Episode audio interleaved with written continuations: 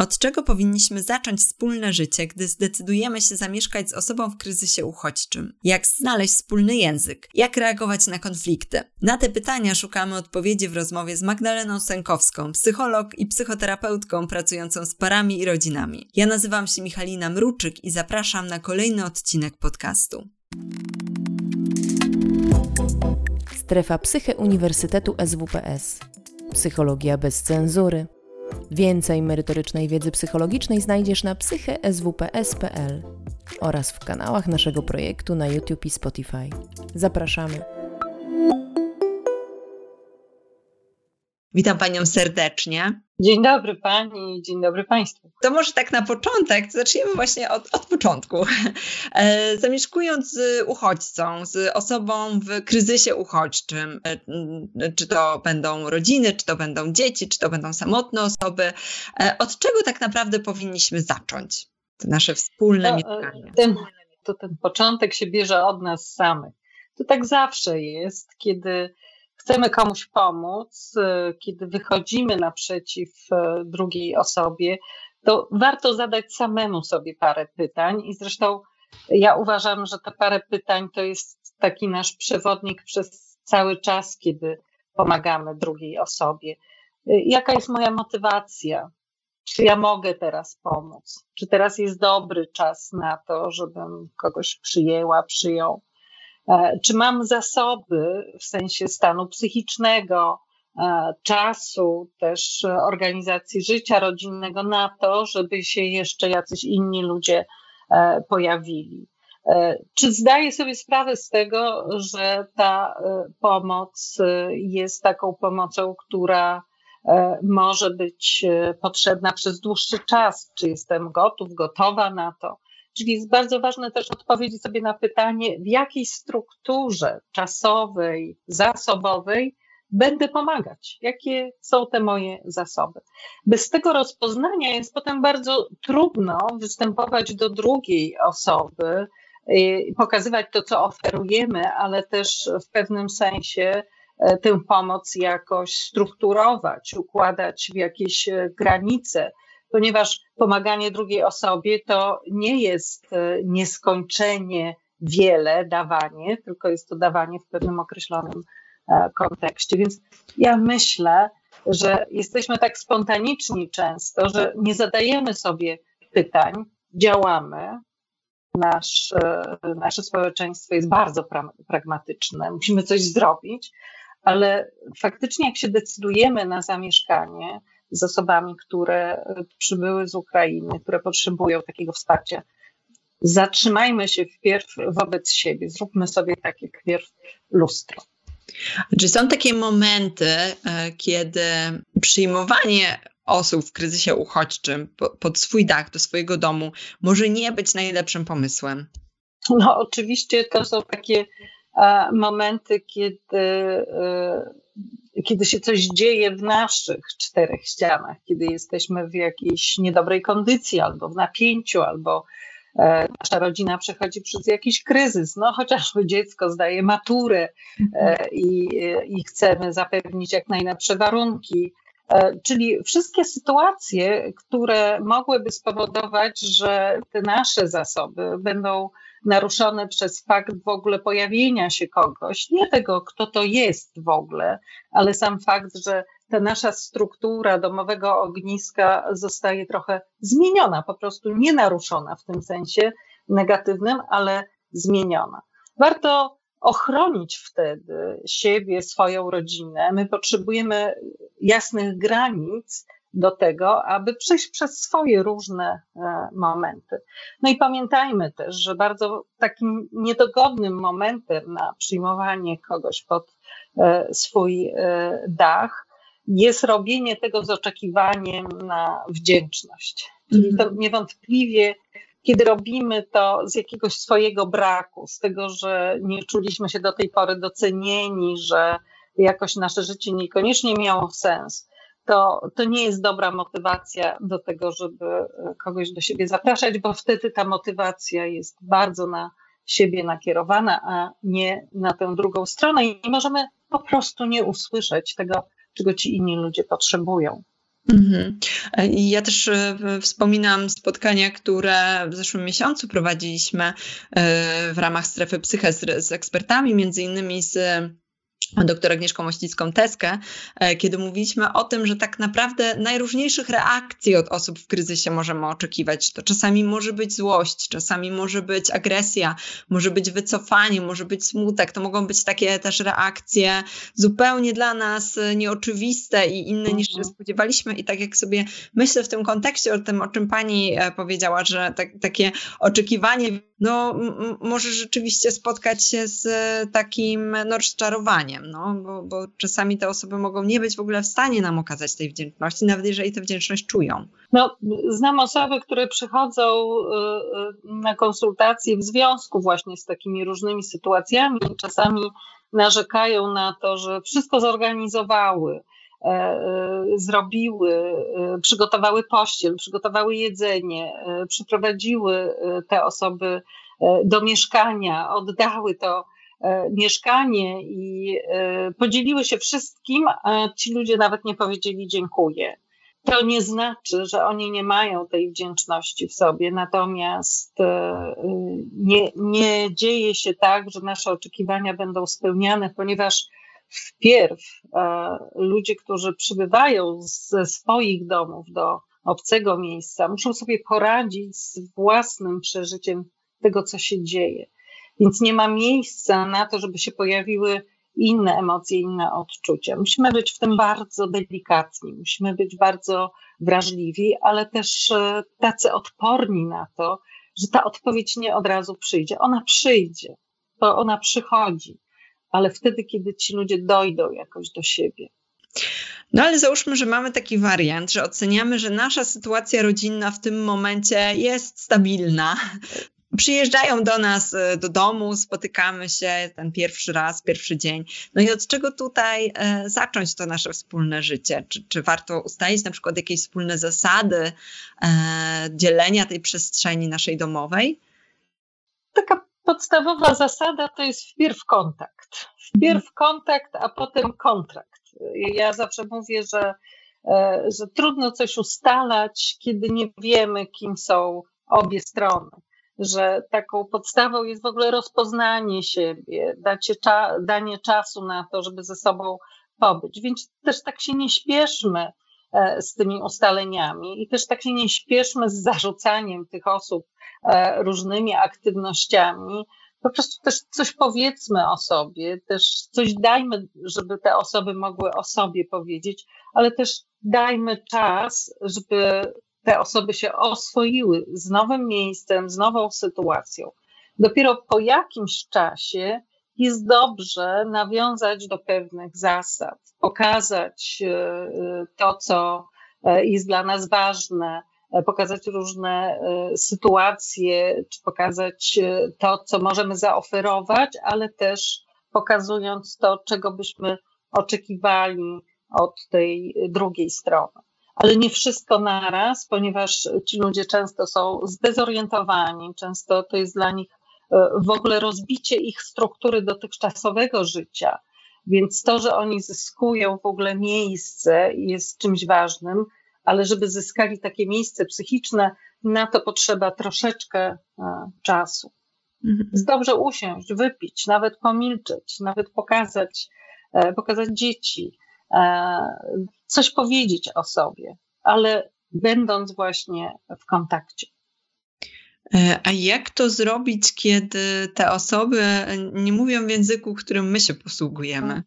Na szczęście jesteśmy e, istotami, które e, mogą się porozumiewać wieloaspektowo. To komunikacja niewerbalna jest bardzo ważna ale też teraz posługujemy się tymi tłumaczami w, w telefonach. Ja miałam sama osobę, która do mnie przychodziła pomagać mi w domu.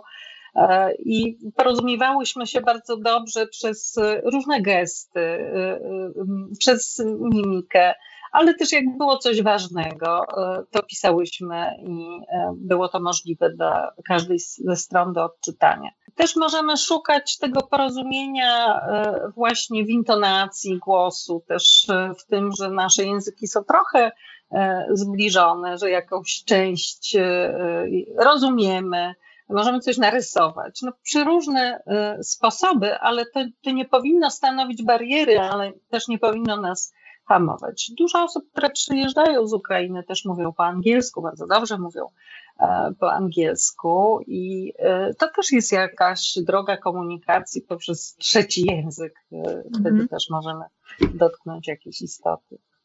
E, tak też kojarzę, że e, School of Form stworzyło takie tablice do komunikacji. Nie wiem, czy się Pani z nimi spotkała.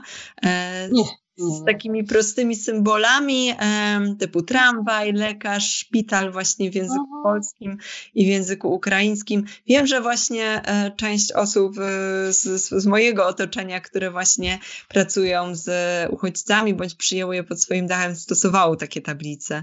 Więc tak sobie teraz pomyślałam, że to może być też jakieś takie rozwiązanie. Są też dostępne, wiem, słowniki ukraińsko-polskie, polsko-ukraińskie, ja wiem, że też wśród pewnej grupy osób, które się zdecydowały przyjąć osoby z Ukrainy pod swój dach, też e, te osoby między sobą rozprzestrzeniały takie e, słowniki, więc ja myślę, że jest dużo tych narzędzi, jest dużo wsparcia, ale takim podstawowym językiem jest, jest kontakt, jest to, jak ta osoba się może z nami czuć i E, to dużo znaczy i łatwiej wtedy jest nawet rozumieć sytuacje trudniejsze e, właśnie za pomocą jakichś narzędzi. Okej. Okay. No i załóżmy, że się poznaliśmy, że już sobie coś tam poukładaliśmy, to nasze życie e, w, w wspólnej przestrzeni. Minęły już pierwsze dni, pierwsze tygodnie. No i tak sobie myślę, że no, no, spotykają się w, najpewniej na przestrzeni jednego domu, jednego mieszkania najróżniejsze charaktery. No i możliwe są konflikty też, tak? Zwłaszcza kiedy mówimy o osobach, które no, rzeczywiście są w kryzysie. E, jak reagować na takie sytuacje konfliktowe? Te sytuacje konfliktowe przede wszystkim trzeba je rozróżnić od tych, które mogą wynikać z jakiegoś niezrozumienia albo e, z tego, że e, są różne oczekiwania. Więc w ogóle, żeby zapobiegać konfliktom, e, wcześniej jest warto powiedzieć, jak sobie wyobrażamy to nasze wspólne bycie, kiedy wyobrażamy sobie czas wspólny, a kiedy każdy ma e, swoje życie, w jakim miejscu się możemy spotykać e, wspólnie. Nie wiem, możemy powiedzieć, słuchaj, ja od godziny dziesiątej wieczorem muszę mieć na godzinę łazienkę wolną, bo muszę wziąć kąpiel dla relaksu. To są takie rzeczy, które są takimi trochę drogowskazami do tego, żeby później nie zbierać do siebie samego różnych frustracji. Te frustracje i te konflikty pojawiają się wtedy, kiedy nie mamy tych jasnych uzgodnień, kiedy nie zapytamy się, a czego wy potrzebujecie, żeby funkcjonować, e, żeby wam się tutaj było jakoś intymnie i e, oddzielnie, żebyśmy nie mieli wrażenia, że na siebie e, nakładamy się. Więc myślę, że podstawą jest to, y, żeby uzgadniać, rozmawiać, właśnie kontraktować. A jeżeli pojawią się konflikty, to warto jest usiąść i powiedzieć, być może czegoś nie uzgodniliśmy, być może o czymś nie powiedzieliśmy, być może ja czegoś nie wiem i, i źle y, zrozumiałam, albo jest mi trudno, bo może źle komunikuję, a potrzebuję tego i tego od ciebie. Myślę, że proces kontraktowania nie jest procesem skończonym.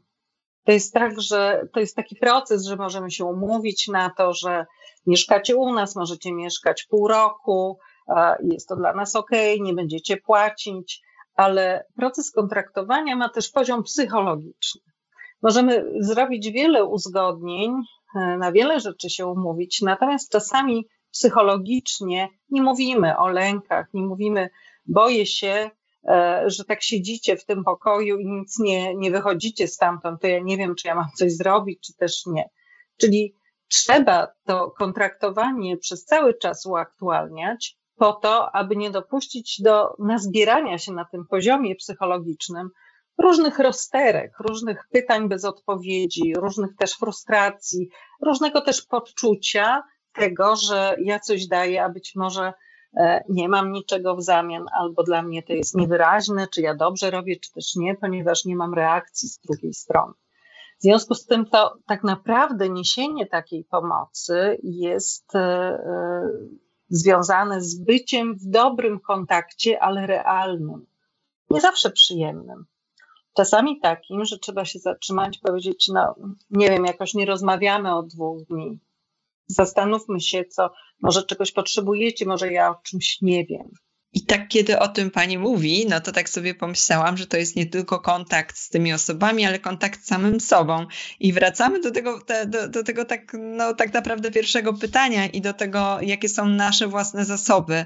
No bo wyobrażam sobie, że jeżeli e, miałabym być gotowa na taką refleksję, mm, że, że to coś we mnie robi, że oni siedzą od dwóch dni zamknięci w pokoju, no to sama muszę mieć też w środku te swoje zasoby na to, żeby usiąść i i, i to z siebie wyciągnąć, czy chociażby takie e, zastanowienie się, co jest dla mnie ważne e, w mojej przestrzeni domowej, czy właśnie taka kąpiel, o której pani mówiła, że mam takie swoje chwile, kiedy potrzebuję posiedzieć sama i nie chcę, żeby ktoś mi przeszkadzał to jest tak, że musimy być wrażliwi na różne sygnały tego, że e, wchodzimy w jakiś obszar napięcia albo obszar być może konfliktowy.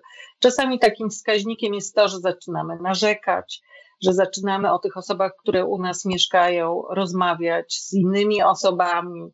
Mówimy albo on, a ja to, a oni tamto, albo ona tamto. Czyli wskaźnikiem wejścia już w pewien poziom pobudzenia, który oznacza albo frustrację, albo niezaspokojenie jakichś naszych ważnych potrzeb, ten poziom pobudzenia często przejawia się w tym, że idziemy z tym narzekaniem do tych innych, którzy są e, bliżsi, że zaczynamy e, po, po cichu, czy z naszą bliską osobą, na przykład w rodzinie zaczynamy mówić, a widzisz, widzisz, nie zdjął butów, albo a widzisz, nie odstawił tej szklanki. To tutaj nie ma e, tych, którzy są służącymi. I to jest wskaźnik do tego, aby się zatrzymać sobie powiedzieć: Halo, coś tu jest nie tak, coś zaczynam wchodzić w jakieś pobudzenie, radzę sobie tak, jak potrafię z nim, ale ciągle nie rozwiązuję tego na tym realnym, obszarze, który dotyczy kontaktu z tą drugą osobą. Każdy z nas ma swoje wskaźniki, Pani Michalino, e, tego, że wchodzimy w jakiś taki proces pobudzenia. Są to czasami wskaźniki w ciele, że nas coś zatyka, albo zaczynają łydki boleć, albo ktoś mówi, o Jezu, coś mam z kręgosłupem. Ale jeżeli dobrze siebie obserwujemy i znamy, to będzie to wskaźnik, e, jest we mnie jakieś napięcie. A jeżeli jest jakieś napięcie, to jeżeli ono nie znajdzie realnego odniesienia, to będzie po prostu eskalować. Mhm. Więc wiedza o sobie samym, jak widać, jest potrzebna w bardzo wielu sytuacjach, ale to nie jest tak, że my z tą wiedzą się rodzimy. Oczywiście sytuacja, kiedy przyjmujemy osoby z Ukrainy pod swój dach, jest też nową dla nas sytuacją, kiedy możemy pierwszy raz w życiu poznać siebie jakimiś e, nieznanymi do tej pory albo poznać siebie takimi, że mamy dużo cierpliwości, a wydawało nam się, że jej nie będzie, albo poznać siebie takimi właśnie niecierpliwymi, a wydawało nam się, że mamy tyle pozytywnych intencji. Monitoring siebie. E, a jak to jest z różnicami kulturowymi? Czy w przypadku uchodźców z Ukrainy one mogą być dla nas problemem?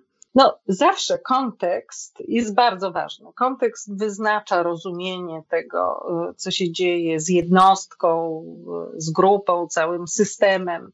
E, w związku z tym e, to może być tak, że te zachowania, które dla nas y, coś oznaczają, mogą zupełnie coś innego oznaczać w tym E, kontekście ludzi z Ukrainy. To są osoby, które przyjeżdżają z różnych obszarów, zachodnich, e, południowych, też e, wschodnich i pewnie tak jak i w Polsce my się różnimy, tak i tam wewnątrz ludzie się różnią, więc trzeba dużej delikatności też wyczucia i nie zawsze nasze kategorie, nasze kryteria oceny tego, co jest ok, czy co jest nie ok, są adekwatne. E, warto sprawdzać, jak nasze zachowania e, działają na e, te osoby, na ile one się wstrzymują przed czymś, a na, na ile się otwierają, ponieważ nasze granice kultury są inne niż te inne kultury i nie mamy na pewno tych samych sposobów niewątpliwie wspólna jest e, dla e, osób z Ukrainy, jak i dla osób z Polski taka regulacja emocjonalna w dużej mierze w sytuacjach właśnie kryzysowych. E, tak jak w Ukrainie ludzie walczą o swoją ojczyznę, my też się jednoczymy bardzo mocno i stać nas na bardzo wiele wtedy, kiedy pojawia się ten wróg zewnętrzny, ale też kiedy się czujemy potrzebni, też ta nasza emocjonalność się pojawia na pierwszym planie. Więc pewnie tu jest e, trochę elementów wspólnych, ale też na pewno są różnice. Ludzie przyjeżdżają już z jakimiś swoimi poglądami, z jakimiś swoimi przekonaniami, też z jakąś e, swoją wiarą, z jakimś odniesieniem do, do tego, co jest absolutne, co jest e, niezmienne. Więc e, nie możemy działać w takiej próżni, w której e, pojawiają się osoby jak tabula rasa i, i nie ma tego kontekstu. Więc bardzo ważne jest branie tego pod uwagę, uczenie się siebie wzajemnie, ale myślę, że w tym jest olbrzymi też potencjał na rozwój nas, osób też pomagających. E, no właśnie, i tak jak e, te, teraz tak sobie myślę, że to jest też ważne, żebyśmy pamiętali o tym, e, że to są nadal osoby, a, a tak. to są osoby w kryzysie uchodźczym, ale przede wszystkim osoby. E, i, I właśnie tak jak e, pani mówiła o tym, że mają swój bagaż doświadczeń, swoje poglądy, swoją wiarę, e, swój styl bycia, no to może w pierwszych dniach nam się będzie wydawać, że to są po prostu osoby, które mają doświadczenie ucieczki ze swoich domów, no ale zaczną nam po kolei wychodzić też takie indywidualne cechy, jakieś talenty, jakieś, e, e jakieś lęki na przykład. E, I to może być takie nawet czasami chyba bardziej uderzające niż te różnice kulturowe, te takie różnice po prostu nasze indywidualne. Tak, dlatego ja też nie, nie za bardzo lubię określenie uchodźcy Mhm. Raczej mówię osoby, y, które przyjechały z Ukrainy, dlatego żebyśmy nie zapominali, że pojawiają się osoby, które mają swoją tożsamość. E, że pod hasłem uchodźca jest jeden aspekt historii tej osoby, ale tak naprawdę ta osoba ma w sobie, y, jest większą całością niż, niż tylko tym e, doświadczeniem. I to są osoby, które często utraciły to, na czym bazowała ich tożsamość, czy, czy ich rolę w życiu. E, przyjeżdżają do Polski, tam byli e, osobami, które były dyrektorami, menadżerami. Przyjeżdżają do Polski, bardzo często wchodzą w rolę osób sprzątających, magazynierów, osób, które e, pracują przy kasie. Tracą coś, coś zyskują też, ale to jest bardzo ważne właśnie wiedzieć, że mają swoje talenty, mają swoje pasje. Zresztą słyszymy wokół o tym, że są osoby, które mają duże kompetencje, poszukują pracy jako te osoby, które e, e, pracowały w danych rolach też na Ukrainie.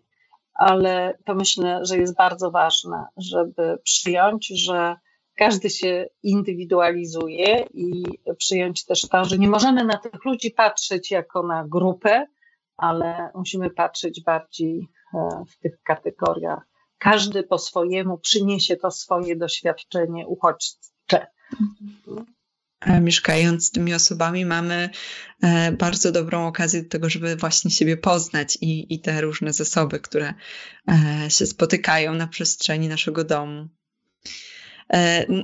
No dobrze, ale co jeśli um, może się pojawić taki scenariusz, że to, o czym mówiłyśmy na początku, czyli takie rozeznanie moich własnych zasobów e, i, i, tego, czy to jest dobry moment dla mojej rodziny, żeby przyjąć jakąś drugą rodzinę pod nasz dach, e, że okaże się, że to jednak taka decyzja właśnie z takiego porywu serca, taka spontaniczna, mm-hmm. no po jakimś czasie zaczynamy jej żałować i stwierdzamy, że to jednak nie był dobry pomysł. Co wtedy? No, niewątpliwie wtedy jest ważne rozwiązać problem, jeżeli nie my, to, to kto inny może tym osobom pomóc.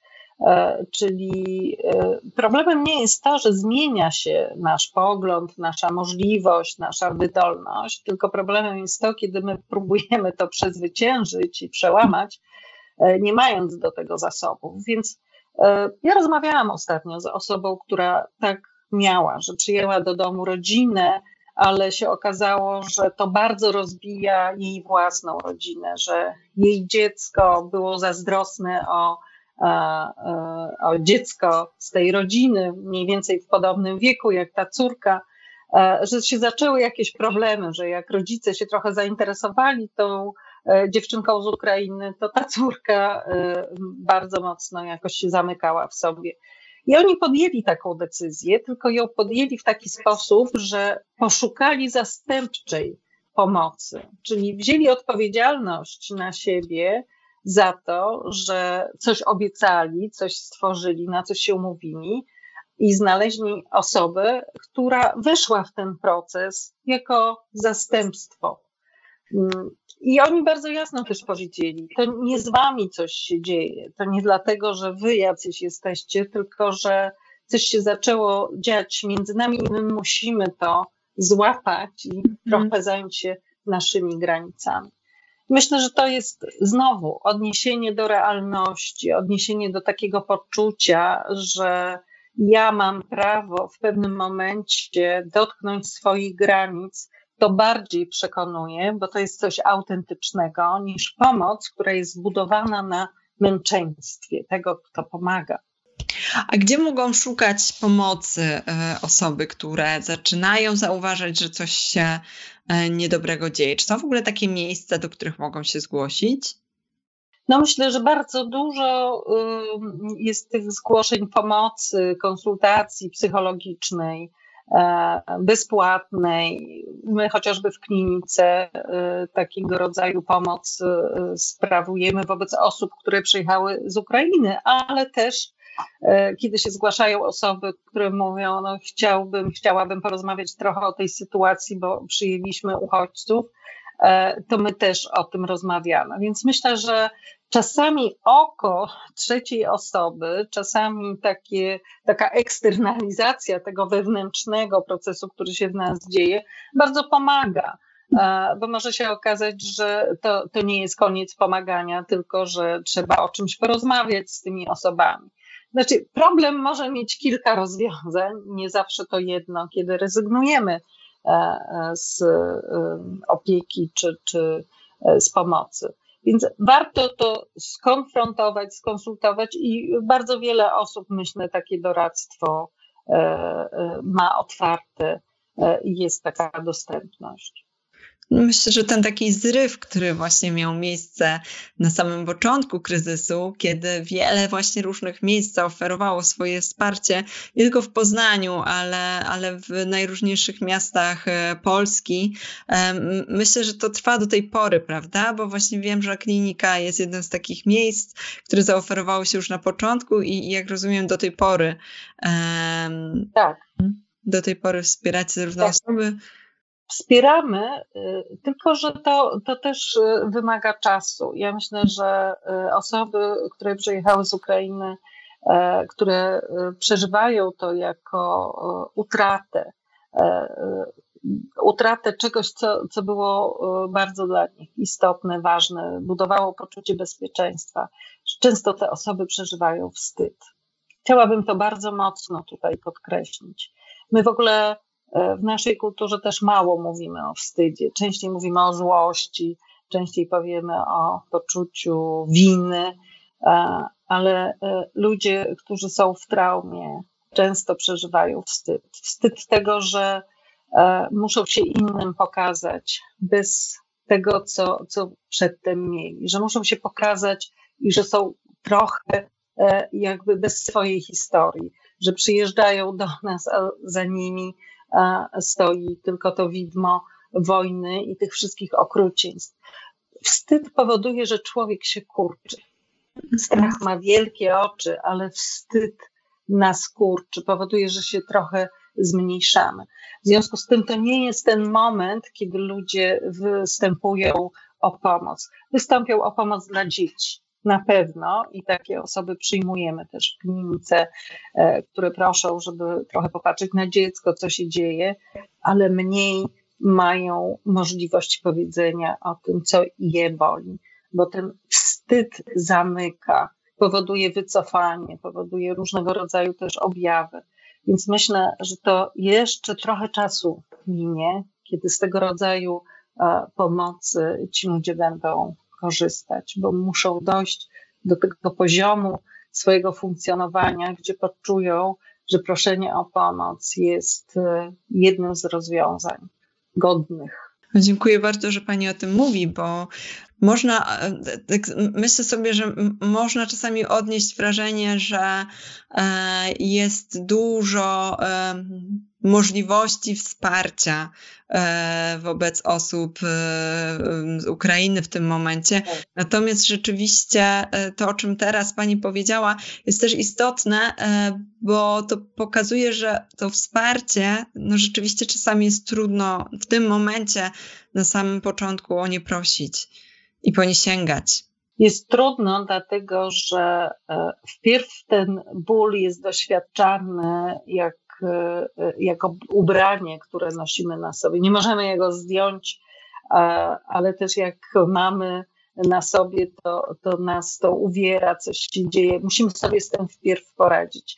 E, nasza klinika też świadczy pomoc osobom, e, które są z Ukrainy, a pracują w Polsce w różnego rodzaju korporacjach, przedsiębiorstwach, różnego rodzaju firmach też między innymi produkcyjnych i te firmy poprosiły nas o takie wsparcie e, psychologiczne dla tych osób z Ukrainy.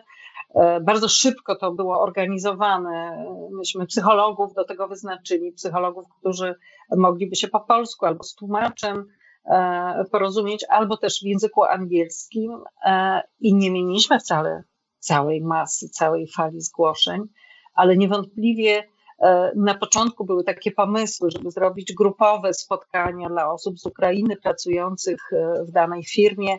Bardzo szybko te osoby mi powiedziały: Pani Magdo, nie, my nie chcemy grupowych spotkań. My nie chcemy się w grupie osób, które są z Ukrainy spotkać, ponieważ my się bardzo różnimy często, ale też ponieważ to, co się dzieje, jest naszą bardzo osobistą, intymną sprawą i bardzo szybko przeorganizowywały te firmy pomoc, e, myśląc w kategoriach razem to będzie raźniej. To była jedna z ważniejszych informacji, które dostaliśmy. Razem nie oznacza raźniej. Wpierw mhm. musimy przeżyć to, co przeżywamy w tych swoich granicach.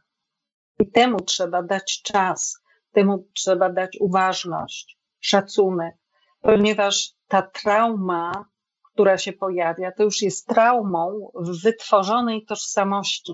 To jest inna trauma niż ta, którą przeżywamy w toku naszego dzieciństwa, kiedy mówimy, no mieliśmy traumatyczne doświadczenia w dzieciństwie. Tutaj bardzo często dorosłe osoby już mają dojrzałą, wykształconą tożsamość i w tej tożsamości się tworzy trauma. To jest zupełnie e, inny proces też kiedy mówiła Pani o tym, że no, oni sami zwracają uwagę na to, że się bardzo różnią, to myślę, że to też jest taka bardzo mm, istotna dla nas informacja, no bo mm, wydaje mi się, że mamy taką właśnie tendencję do spoglądania na osoby z Ukrainy jak na jakiś ogół, ale no jak spojrzymy sobie na nasze społeczeństwo, na to jak się różnimy między sobą, tym jak e, wychowujemy dzieci na przykład, kurczę, no, mhm. nawet sąsiadki między sobą, tak w różnym momencie zaczynają rozszerzać rozszerzanie diety małych dzieci, o różnych porach wychodzą na spacery. Jedne wracają do pracy szybciej, inne później. Różnimy się między sobą e, w warstwie przekonań politycznych, w warstwie religijnej, my między sobą, a oni tak samo. Kurczę, to jest kraj e, o podobnej liczbie, e, liczbie mieszkańców jak Polska, nieco większy. Natomiast no, te różnice będą u nich występowały tak samo jak u nas. Tylko, że y, w takim y, momencie, y, kiedy jest zryw pomagania, wszystko widzimy w sposób zgeneralizowany, to jest normalne, że nam się wydaje, że że ktoś jest jakiś, jakoś to przeżywa. Dlatego też my teraz potrzebujemy trochę osadzenia tej naszej pomocy. E, byliśmy w tym zrywie, a teraz jest dobrze, żeby ona się właśnie urealniała i nawet tam, gdzie pojawiają się jakieś napięcia, albo jesteśmy zaskoczeni, albo jesteśmy zdziwieni, to są dobre procesy, bo to znaczy, że powracamy do, e, do jakichś mechanizmów e, zwykłych, normalności, bo dla mnie w ogóle takim niebezpieczeństwem tego naszego zrywu pomagania było to, aby w pewnym momencie ta pomoc nie stała się taką grą w trójkącie dramatycznym według Stevena Karpmana, że jest ratownik, jest ofiara, ale potem bardzo szybko ratownik przechodzi w rolę prześladowcy, mhm. bo czegoś nie ma, bo coś jest niespełnione, bo jest e, w jakiejś e, frustracji. Więc myślę, że urealnianie jest właśnie tym sposobem na to, abyśmy weszli e, w coś, co jest zdrowe dla nas, dla tych ludzi. Jeśli zastanawiamy się w tym momencie, e, czy przyjąć pod swoim dachem osobę z Ukrainy, no to takim pierwszym krokiem powinno być zastanowienie się, czy ja, czy moja rodzina mamy na to zasoby. E, jeśli już się zdecydujemy, stwierdzimy, że tak, że mamy, że to jest dobry moment e, że w naszej rodzinie, że sami nie jesteśmy w żadnym kryzysie, możemy przyjąć, no to później musimy się poznać, e, porozmawiać ze sobą, czy na tyle, na ile nam pomogą języki, które znamy, czy korzystając z jakiejś pomocy, czy to ze słowników, czy z translatora w telefonie, czy z jakichś tablic, czy z czegokolwiek próbujemy się trochę poznać. E, jak już się poznamy, poznamy swoje potrzeby, próbujemy sobie coś tam wypracować, jakąś wspólną rutynę, jakieś zasady. No a jeśli się pojawią kryzysy jakieś między nami, konflikty, to szukamy pomocy. Czy to jest e, takie cztery kroki, którymi możemy podsumować to, ten, ten początek wspólnego mieszkania? Czy jeszcze coś by Pani dodała? Tak, Myślę, że, e, że po pierwsze trzeba e, przyjąć, że mamy pozytywną intencję. E, po drugie, musimy też przyjąć, że pojawiają się ludzie, którzy są w kryzysie, a sam kryzys powoduje jakąś destabilizację i każdy na tę destabilizację różnie zareaguje. Więc to wymaga też od nas takiej umiejętności przyglądania się, trochę kierowania się nie naszymi założeniami, nie naszą mapą, ale właśnie tym, aby rozpoznać tak zwane terytorium. E, kto to jest, jaki jest, jak tam jest z tą osobą, jak tej osobie może być z nami. Myślę, że to są takie najważniejsze e, elementy. Czy jest coś jeszcze, co chciałaby Pani, e, nie wiem, polecić naszym widzom, bądź jeszcze o czymś wspomnieć, przypomnieć na koniec? Chcę powiedzieć, że, e, że jest różnica między pomaganiem a ratowaniem. I myślę, że warto sobie e, z tego zdać sprawę. Czy my pomagamy, czy ratujemy? Ratowanie jest, e, jest takim rodzajem pomocy, kiedy my wiemy lepiej, co druga osoba chce, czego potrzebuje. I ratowanie, kiedy ktoś nas nie prosi, a to czasami jest naruszaniem granic drugiej osoby. Więc e, bardzo chcę to mocno podkreślić, bo myślę, że e, pomaganie w Polsce jest bardzo e, pozytywnie wartościowane. Jesteśmy społecznie bardziej akceptowani, jak pomagamy, ale że warto wiedzieć i widzieć to, że my też możemy mieć jakieś granice, że pomaganie to nie jest przekraczanie, to nie jest wciskanie, to nie jest dostarczanie tego, co nam się wydaje, ale to jest e, oscylowanie w tej granicy rozpoznania potrzeb. Musimy wiedzieć, jakie potrzeby mają te osoby, które są e, z nami, ale też musimy wiedzieć, jakie my mamy potrzeby wobec tego procesu e, pomagania.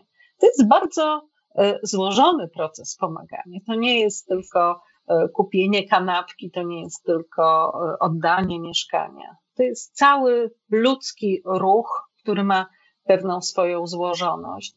Musi być zawsze obustronny i nie może z drugiej osoby robić ofiary. Mhm. To nie są ofiary, to są ofiary wojny, natomiast psychologicznie to są tacy sami ludzie, którzy mają autonomię, może mają naruszone pewne zasoby, ale z tego kryzysu mogą się podnieść. To jest proces odwracalny, on się kiedyś skończy. Dla wielu się skończy, może dla niektórych on dłużej będzie pracować, będzie pozostawać i będą potrzebować pomocy. Ale ważne jest, żeby patrzeć, że my pomagamy jako autonomiczni i ty, ci, którym pomagamy, też są autonomiczni. Wtedy ten proces będzie rozwojowy i dla jednej, i dla drugiej strony. Przypomniała mi się właśnie taka sytuacja z rozmowy z znajomą mi osobą, która e, właśnie przyjęła pod swoim dachem rodzinę, e, chyba dwójką lub trójką dzieci. Chciała bardzo zorganizować czas całej tej rodzinie, tu jakieś wyjście na basen, wyjście do kina, w zasadzie co chwila wręcz animowała ich dzień e, i, i w trakcie naszej rozmowy podzieliła się ze mną taką frustracją właśnie mówiąc, że kurczę, ona tak się stara, co chwila coś wymyśla, a oni tylko siedzą w łóżkach i, i chcieliby cały czas spać. E, I, e, no i w końcu w rozmowie z, z mamą tych e, chłopców no, usłyszała, że oni się czują wręcz trochę przytłoczeni, nie? że przeszli tak długą drogę, oni potrzebują zwyczajnie odpocząć, nie chcą teraz wychodzić tak. do kina, nie chcą wychodzić na basen. I tak jak właśnie mówiła Pani o tym takim czasami ratowaniu wręcz, o takim wyprzedzaniu tych potrzeb, to tak mi właśnie przyszło do głowy skojarzenie z tą, z tą historią. Ratowanie jest e, e, wtedy potrzebne, kiedy naprawdę jest to zagrożenie życia, kiedy osoba sama nie ma zasobów do tego, żeby sobie e, poradzić.